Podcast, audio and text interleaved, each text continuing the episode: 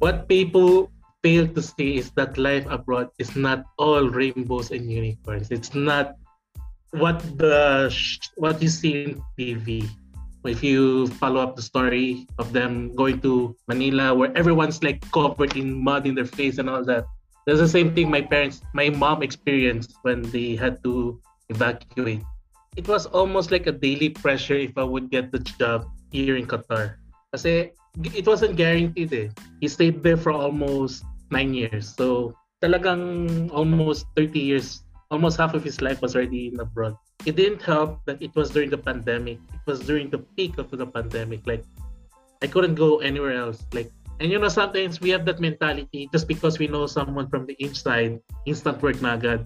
That was that's what scared me a lot. Like what if I can't do what I love to do before.